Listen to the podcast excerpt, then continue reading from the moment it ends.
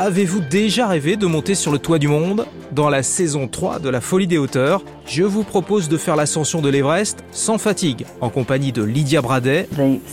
La sensation que j'ai eue, c'est un immense soulagement. Première femme à parvenir au sommet sans oxygène, mais aussi Marc Battard, le sprinter de l'Everest. Au, au, départ, je faisais 54 kilos. Je suis rentré, je faisais que 46. Dans cette saison 3, nous irons chasser le Yeti. C'était une merveilleuse opportunité de grimper en Himalaya à 6000 mètres d'altitude tout en cherchant le Yeti. Et nous décollerons en parapente depuis le toit du monde. André Georges a un coup de génie. Il court dans les traces de Jean-Marc et il le pousse qui lui donne un peu plus d'élan et lui permet de décoller. La Folie des hauteurs, le podcast montagne de France Bleu Isère, en partenariat avec Alpine Mag, est disponible sur l'appli Radio France et le site francebleu.fr.